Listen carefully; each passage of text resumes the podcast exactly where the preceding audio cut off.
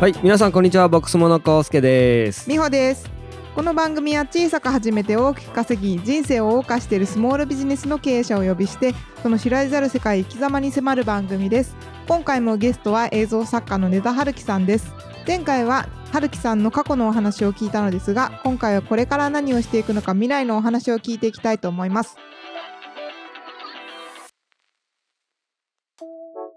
はいじゃあ今後春樹は何をやっていくのかという話をですねぜひぜひ大いに語ってもらえたらなと思うんだけど。それが一番喋りたいかもしれないですね。そうだよね。本当、うん。いいねいいね。まずその今のモバイルハウスの会社は春樹はそのチームのメンバーとして入っていてはい。別に CEO とかそういう経営チームがいてっていう感じなんだよね。はい。何人ぐらいなんだっけ？その構成という一応かその、うん人数としてはすごい少なくて、うんうんむしろこれから増えるのかはわからないですけど、毎回こう仕事のサイズ感によって仲間を入れてるって感じですね。あープロジェクトによってみたいなんだ。うん大きいプロジェクトならこのそれこそ作るんで、うん人数が必要で、うんそいつらも仲間内でっていうので、うんうん毎回こう仕事の案件のサイズ感によってうんうんうんうん人数が変化して動いてるっていう状態ですね。なるほどなるほど。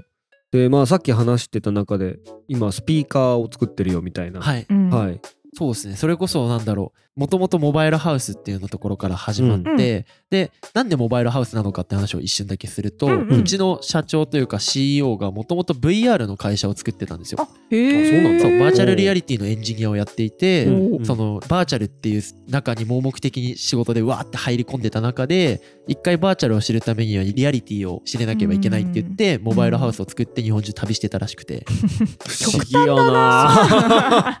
で、その時川とか触って、うん。で、その川を実際バーチャルで作ってとかやってる中で、うんもう解像度が絶対に違う、そのリアルが本当にすごすぎるっていう、うん。で、みんなはもう川には行こうとしない。でもバーチャルの世界にみんな興味がある。うん。この矛盾がすごいイライラというか違うっていうことに考えて、うん。そこをユーモアで解決するモバイルハウスを作り始めたっていうのがうちの最初のルーツだったんですよ。へえすごいねそんな一生懸命やってもうここにあるやんみたいなそうそう、本当にその感覚を多分みたいな味わってうん、で、モバイルハウスに今行き着いてるっていうなんか流れなんですよ。はいはだから僕らのテーマにそのなんだろうリアルが大事だよねっていうのはやっぱあってう、んで、それをこれからそのスピーカーっていうテーマで置き換えていくと、はいはいサブスクリプションとかうん、うんうんそのなんだろう、おしゃれ、ジャズとかって言ったら何でも出てくる。い。うんそうだね。で、それはもう BGM の中でう、ん。なんだろう、推しみたいなものがどんどん消えていくかもしれないみたいな、うんそのその人のこだわりみたいなのが減っていく中で、うん。絶対でも人間である以上、うん。それだけで満足は絶対できない。その欲は満たせないと思ってて、うん。そこを満たせるスピーカーを作りたいっ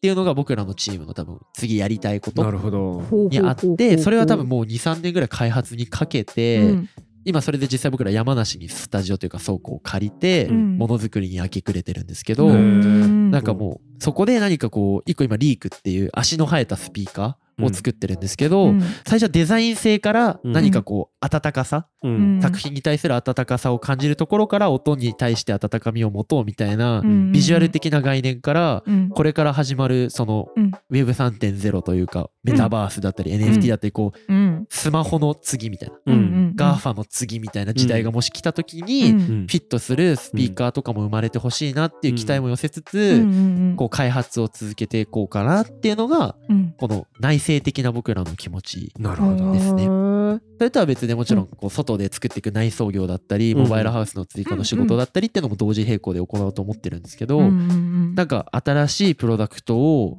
チームからうん。生み出せたらうん。幸せだな。本当にその iPhone が生まれた時じゃないですけど大きく出るなら。でもうん。本当にそこまでとは思ってないけどうなんだろう。本当にでもそういうことができたら夢だなとは思いつつうん。ちょっと動きたいなってそうチームとしては思ってますえちょっとさそのスピーカーっていうのが選ばれた理由みたいなもうちょっと聞きたいんだけどそはい。の推しの曲みたいなのあがあなるほど。そうそうみんなにあんまりまあサブスクとかで多分生まれなくなるっていうのはよくわかるんだけど、うん。それがスピーカーでどう変わるのかなっていうのがちょっと気になって。確かに。なんかその音？うん、が多分僕らのメンバー全員好きっていうのは絶対あるんですけど、うんそのいろんなメタバースとかビジュアライズされた空間とか体感とかいろんなセンス五感があると思うんですけど、うん。その中でやっぱ耳ってうん僕ら的には一番こう思いを馳せれるというかでも確かにそのデジタルの世界でも一番リアリティあんのって聴覚かもしれないなってうん。うん。今思った、なんか視覚はさ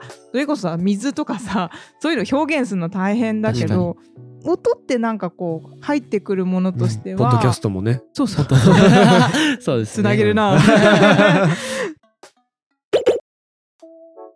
なんかこういう仕事したいとかあるの？将来あなんだろうな。でも、そのスピーカーに関してなんですけど、うん。一旦そのビジュアル面から攻めるっていうのはすごいいいなと思ってて、うんうん。やっぱりテクノロジーってこんな一チームが動かせるほどうんうん大きいことなので、だね。じゃあ僕らが今戦えるとこってなんだろうって言った時にやっぱアイディアとか、うんうんうんそのデザイン性っていうものかなとは思っていて、うん。それこそ今その球体の中にジオラマみたいになっていて、うん中ちょっと見て楽しめるスピーカーなんですよ。うんうんうんうん外側がアクリル板になっていて足が生えていて中には小人が住んでたりとかちょっと ちょっとユーモラスなものなんですけど、うんそれをいろんなタイプで作っていく。うんうんうんうん。例えば来月生まれるのが例えば外側のこの丸い球体が全部和紙でできてるやつとか。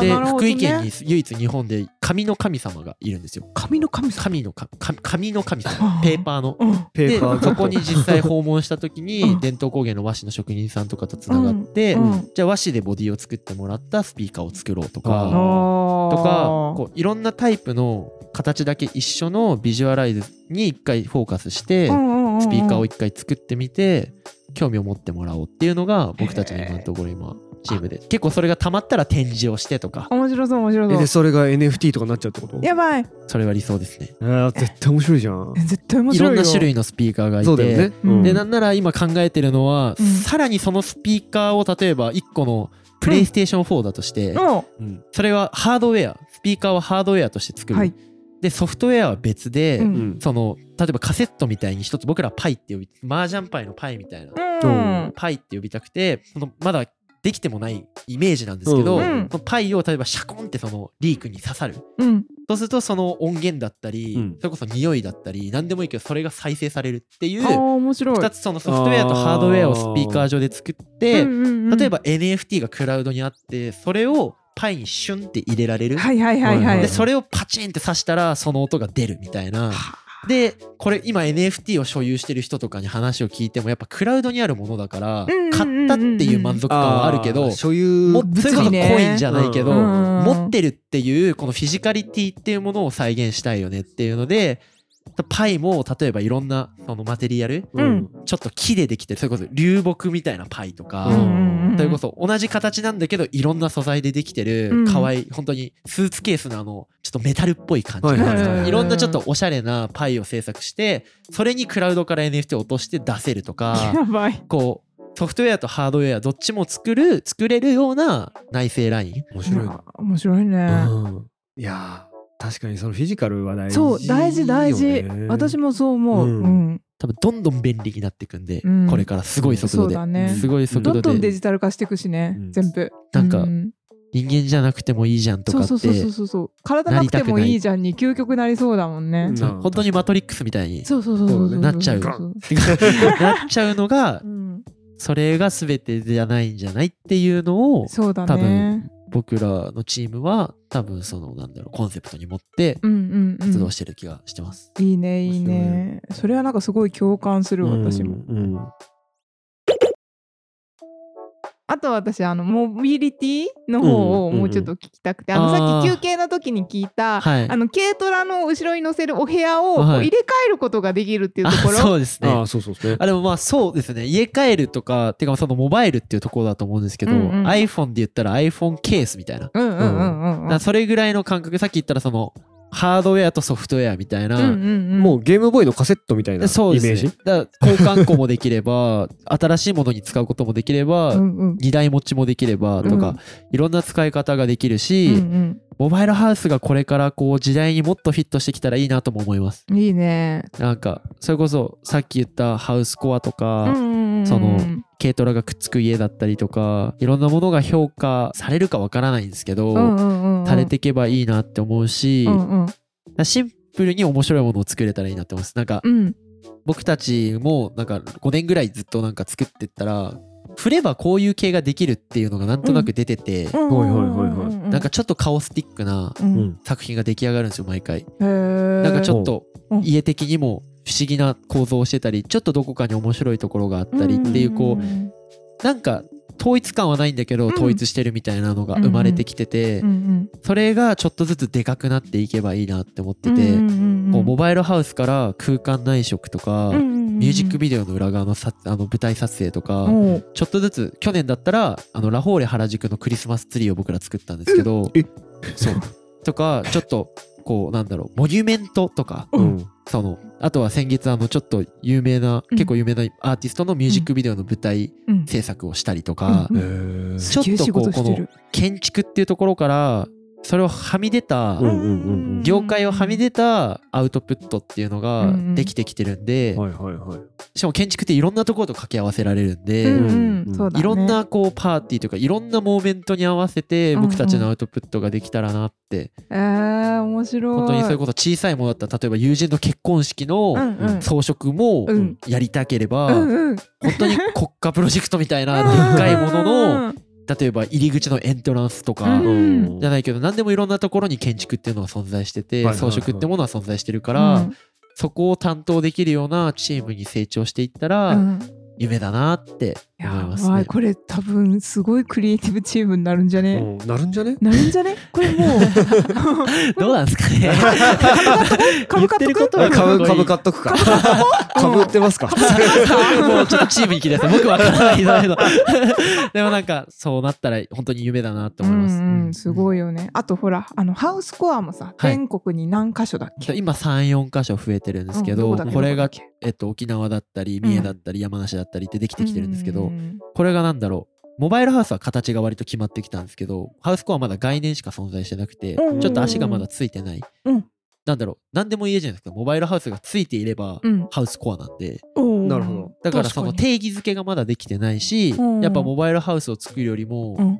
でかい面積を作ることになるので、うん。予算だったり、うん。いろんなものがうん。難易度が大きくなればどんどん上がっていくかうら、そこも視野に入れてうん作っていく。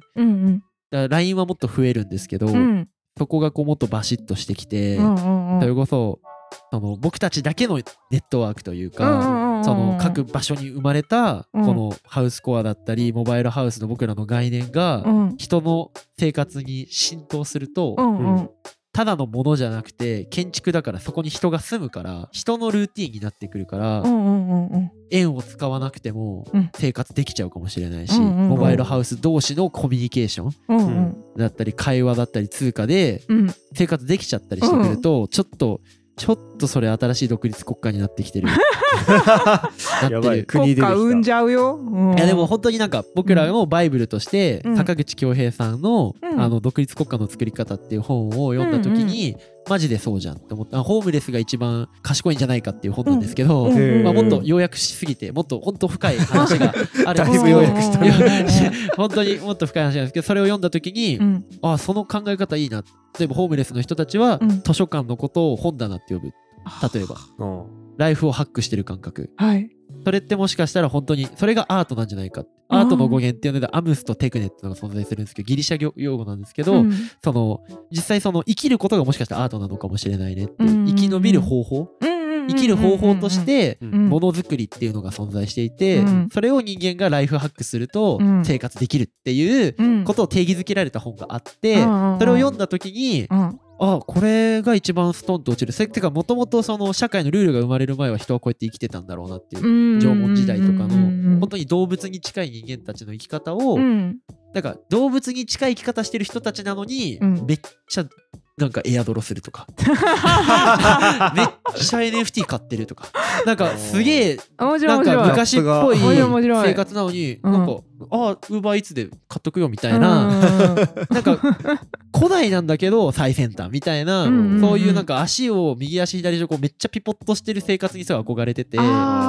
それがこうなんるだろう今個人でやってる実際それで日本を旅して個人でやってる中でこれが集団だったりでできてくると集落になってそうだね。それが本当に新しい村になってっていう広げ方なら宗教じゃないんじゃないかなっていう。こういう広げ方のコミュニティ実際僕も最初はコミュニティから始めたんで、でもじゃあコミュニティと宗教の違いなんだみたいな考えたことあるんですけうど、ん建築から行くのが一番いいかなっていうのが、うんうん最終的な。いいね。なるほどね。なるほどね。住む人か人うんじゃんっていう。そうだね。っていうところかなって思ってます。あーなるほどねでもそのモバイルハウスとかさ、ん。そのある程度そのプラットフォームというかうん。軽トラに乗せるためには最低限この要件を満たせば OK うんうんとか、うん他の互換性とか考えるとうん。っていうようなところだけなんか定義しても公開しちゃえばさうん。みんな面白がって作ってくれそうだよね。確かに。確かに。だいぶ面白いね。そうですね。新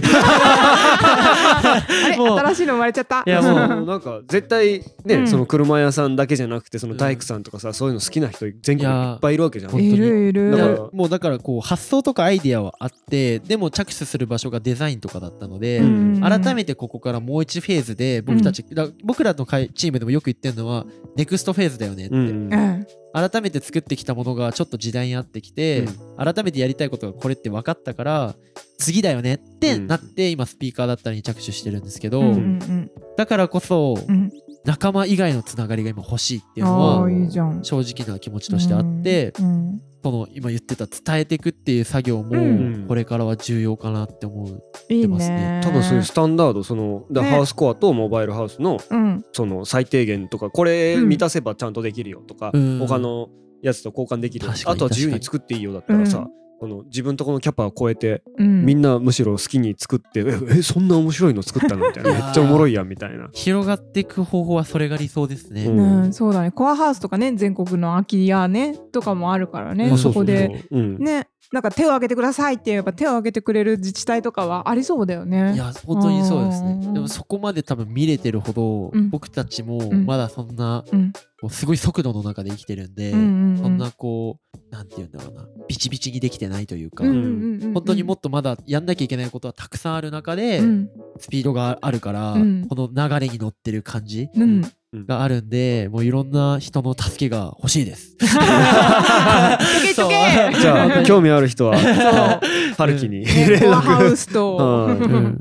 ちょっとあれっぽくない？あのどれどれ？メイカーズって。ああはいはい。クリス・アンダーセンがいつだあれ？結構前。結構前。10年前ぐらいかな？10で書いたへそのまあメイカーズムーブメントっていうのがあって、はい。まあみんなでそのものづくりしながらあのー 3D プリンターとかで、うん要は設計図とかを共有してむしろみんなでバージョンアップしながらそのソフトウェアの世界だったらさオープンオープンソースか。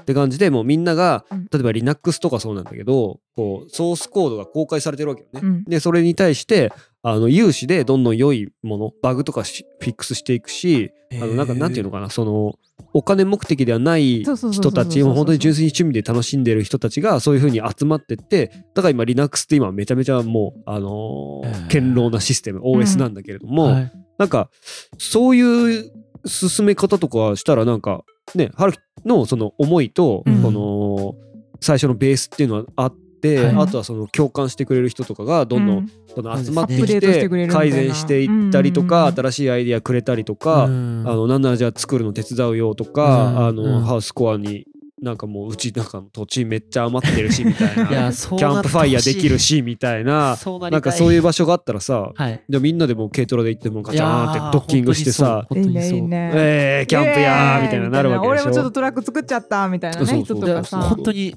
だそれ今言った、うん。共感してうん。広がっていくっていうフェーズなんだろうなって思ってます、うん。うん今作ったものがあるので、うんうんうん。どう思いますかって、うん。いろんな人にし周知というかうん。伝えていくっていう作業が、うん。多分これからしていくことだと思めちゃめちゃってます。楽しそう。なんか普通にさなんだろうその今まで作ったうん。トラックちゃんたちが、は普通に全種類サイトとかで見れるだけでも結構テンション上がりそうな。それこそ、うん。昨日？ホうん。ームページができました。やっと6年目にして 昨日やっとホームページができてうんうんうんうん。でこうちょっとずつこうなんだろう、うん。作ったものを人に伝えていくっていうフェーズに入ってるんで、あー楽しみ。見せれる動画だったりとか、うんうん。溜まってる資料みたいなものはうん。やっとできてきたんで、やっとこれからみんなに伝わっていけばなって思います。すごい。でもすぐ広がるよきっと。これ出しちゃったったらいいらっすね。えだからちゃんともう明確に はい。協力してほしいから、みんあなあのメッセージくださいみたいな。で別になんか職種とか関係ない。なんかもう関係なくウェルカムですみたいな。もうとにかくめっちゃ助けてうんで一緒になんか三茶集まってワイワイやろうよみたいになったら、はいぜひ。結構面白い人集まっってちゃ集まると思うで私うん。PR できますとか僕なんかそういうなんかスタンダードとか作れますとか僕知り合いの町工場いますとか多分いっぱい出てくると思う、町工場いいね。絶対めちゃめちゃ強力なパートナーになりそうだね。そうしたい。そうなってほしい。そうしよう。切に思います。ねそうなってほしいって思います。えだからそのきっかけになる今日の収録でございますよ。イエーイ。そしたらもうこの収録のおかげになっちゃってそうだもね。うそうなればい大尊敬です。大感謝か大感謝です。うんいや本当にそうなったらいいと思いますいやーでもこれからすごいなんかねえなんか。楽しみ。ちょっと俺そもさっきちょっと雑談で話したんだけどあのコイン屋さんあ移動式コイン屋さんを。説明してよ。さっきの面白かったから。あそうそう。だから、あのーうん。軽トコイン屋ラさんね。でそのコイン屋さんうん。で例えばキャビネットみたいなのがついてて、うん。もうあのベロ味の、うん。もうすごい高級感のあうん。るコイントレイとかがたくさんついてるとうんか、ねさっきあの春樹が言ってくれたのはもうなんだっけ？テーブルからこうでシュコボーってコインが。スモークとともにね。そうそうそう。本日の一品です。で上からもうここしか照らさないみたいな。コインしか照らさないみたいな。ね コインのみをの部屋っていううんのとか、そののみっていうね、うん。うん。制限してうん。作るっていうのとかやってみたいですよ、い本当に。いいね、なんかその空間だけすごいここだけにピンポイントを当てたこう贅沢空間みたいなのがなんか作りやすそうじゃね、うん、うん。ある意味さ自分の家は別に持ちつつそのここの空間だけはそのためだけのものみたいな風にだからほんと離れみたいなおっしゃる通り、ね。おっしゃる通り。です、ねそそのそれをやりたい。でしかも小さくてうんうんうんうん。動かせるから、うん。で小さい方がいいと思うんですよねそういう専用場所って、ん。そうだね。前の時代は多分セレブで広くってなってたと思うんですけどうん。最近逆に狭くうん。モバイルにっていう時代が少しずつ来てると思うんでうんそこにはまったうんうん。コインいやめっちゃ面白そうだよいいねねいちょっと。いね作ろう。でこのあと後三茶あそう。この後ちょっと遊び来るっつって言ってみましょう。ね三三茶寄ってあの相談してこようかなと思いますけど。そうぜひね作るのいっぱいあるいねだってさ、コインの部屋でしょ？あとサウナの部屋も作そうりサウナの部屋とジムの部屋とあとそうだね。シミュレーションゴルフの部屋。ねね。いっおっさんの夢が詰まってるみたいな。もう3つカセット買う予定じゃん。あそうだね。大変だよね。いやもう移動できるしなんかねまあ土地さえありゃ置いときゃいいみたいなのがいいよね。そうそうそういや本当にそうです。それがねいいよね。駐車場代のみで、うん。そうしかもなんか軽トラっていうのがいいよね。うん。そのさっきのコインルームもさ一見さ1トン軽トラなわけじゃん。だからなんかこう武骨な感じがするけど、うんうん。開けたらめっちゃゴージャスなコイン部屋うんみたいな、そうそれギャップ？うん、で軽トラっていうのは結構日本の文化なんで。あ、うんそうなんだ。海外には意外と軽トラックっていうの走ってないかからこう日本の文化として広がったらいいと思うし、これからどんどん道って小さくなっていくと思うんで、うんうんうんうん密集してくるから、うん。いろんなところが。うん。すごい軽トラとかが評価されるのも、なんか日本として嬉しいっていうかなるほどね。なんもっと狭い海がいっぱいあると思うんで、うんうんうん。うんそこにもあった車として、うん。でその後ろには家がついてて、うん。本当にね、うん。ハウルの動く城じゃないけどそうだね。ジブリっぽいうん家を作れたらなって思います。わあこれ世界に広がっちゃうんじゃなないんかパリとかミラノとかに持ってったらさもう一瞬じゃない？いや、いい。ヨーロッパ狭いんですよね、うん。道、うん本当に。そうだね本当にあるとこ思います。れで移動できてなんかそのパリの狭い道をうん移動できるのかでも路中で生きていけるのかみたいな。治治安はどうなるんだみたいな。いなんかいろいろ言われそうだけどさ。言われそうだけど。いやもう本当に。でも話題にはなりそうだよ話題にはなりそう、うん。道は絶対にあるから、うん。そこをこうハックできたら最高ですよね。そうだね。うん。アメリカとかやりやすそう。パーキング広いしさ、うん。うんそこで商売売できちゃいそうでね、サウナ屋さんですって言って。ね、アメリカは道が逆に広いんでうんうん。逆に今トレーラーハウスとかキャンピングカーとかってやっぱアメリカから生まれたビジネスだかそらっかそっか。そっとそっちの方が難しそうなのどうかなんだろうって、う。ん。僕らがでっかいところに行くとやっぱアメリカ人はでっかいから確かに。でっかいこと考えてるやつと戦えるかっていうのは不安なんですけどだ自分たちに有利な土地で戦えたらなっていうのもちょっとそのビジネス的な戦法としてはなんかいいアイディアかなと思う。その自分たちのちょっとうんいけるところで戦うってうんいうこれも大事なのかなとはそうだ思いながら。ね。でも攻めたいっていう気持ちもあるんでうん。どこまで攻めるかっていうのもうん。こう駆け引きがすごいこれからは重要になってくるなってはあ思います。面白いなうあんなんかはい楽しいね。ちょっと1台欲しいわ普通に、買って買って、うん。ぜひ。じゃあ次回収録はそこから。あー いい。あこういうのね配信モバイルハウスといいですね。ね、うん。配信用スタジオ、うんうんうん。うん。うん。ちょっと音響をちょっと考えたみたいな、うん、いいねいいね。うん音響を考えて贅沢に作ってください。ぜひ。やってください。そうだね。はいちょっと未来しかないわ。いやなんかめっちゃワクワクしたね今日。そう。うん。嬉しい。なんかありがといやいやいやいやこちらこそありがとうございます。ねえ。いい頭の体操というか。そうそうそう、うん。ちょっと本当になかなかこう20代前半のことってあんまり接点がないから当ああ。そう確かにね。いろいろとそうそう、うん。中でも多分特殊じゃん、そうですね。同級生と比べるとなんか、まあ比べたりとかしないですけど、うんうんうん。なんか変とは言われます。そうだよね、うん。あいつちょっとおかしいんじゃないかとか言われそうだよね。で新卒2年目とか？そうですね。年齢的には。まあ、23で今年、うん。早生まれなんでもうちょっとで4になるんですけど、新卒2年目何してました？えーやばいとりあえずね朝6時から夜12時まで働いてましうたわえーやばいですね。ばいっすえまあその時の経験がまあ今あるってそれ感じなんだけど。はそれでちょっと尊敬するわ。楽しかったけどね、うんそうそう。深夜10時からみんなビール飲みながら仕事しだすみたいなね。いやすごい。すごい。すごい。すごいとしか言えなかった。まあでも飲みながらうん。ねあチームで話すのもまあ言うたら仕事みたいなもんだからね。そうそうそうそう。楽しかった楽しかった、まあまあそういうのうん。突き詰めれば同じノリのなのかもしれない。そうだそうねね。なんか楽しいがやっぱねあの面白いがねいや重要だと思います。重要だと思います。何にしても勉強になったわこちらこそです。本当に。いやすごいこんな喋る機会も逆に少ないんで、うん。こうやって喋れたのはすごい嬉しかったし、うん。モバイルハウスの話をして、うん。おーってなってくれるのがまず嬉しいですね。いやなるよみんななるでしょいやなるなるなる。でもそのなんだろう。結構本当につい最近からですね、あそうなんだ。それまでは本当にこう変なものって捉えられてたんですけど、地道なね、うん、面白いものって捉えてもらえるようになってきたのがすごい嬉しいなって。ね。本当に。そっかそっか。よかったねじゃあ今、まさに花開こうとしてるところみたいな。だったら嬉しいですよね。うんうんうん。そうなれるように頑張りたいですね。めちゃめちゃ興味ある人、えーそれこそ本当になんかメーカーズのそのブームが来た時の考え方と相性がすごい良さそうだめっから、ちゃ合うと思う。ねだからそういう文脈でいくとうちらの世代の人たちもカーンってくるような気がするんだよね。あそうそうだ。メーカーズとかそのファブとかそうそうそうそうそうあのファブカフェみたいな。そうそうそうそうそう 3D プリンターとそのそう。レーザーカッティングのやつとかそうそうそうそうあとまあちょっとしたそのうん。板のこなんだなんだっけ。まあそういううんそう工具とかあが うん。あるようなそうだとねころ。うん。いやめっちゃおもろ 3D プリンターはすごい可能性があると思ってます。そうだよね。ううんんうんうんうん。うん、3D プリンターでそれこそ作れたらいいよね。いや本当にそうそうですね。だね。だしこう部品だったりとか、うん。でもとにかく相性がいい。何ができるかが多すぎて分かんないんですけど、とにかく相性がいいことだけは分かった。そうだそのねハブね。う、うん。ん。いいね。いや面白いね。面白い、うん。そんな感じですかね。そうはいですね、いやー面白かった。いやありがとうございました。こちらこそありがとうございました。すございできてよかったです、うん。ありがとうございました。じゃあまあこの辺ではい。春機会3回おしまいになります。はい。ありがとうございました、はい、ありがとうございました。えー番組をお聞きの皆様、ぜひフォローお願いします。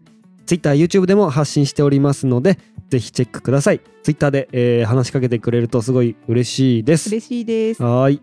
それでは本日もありがとうございました。ありがとうございました。ありがとうございました。ありがとうございます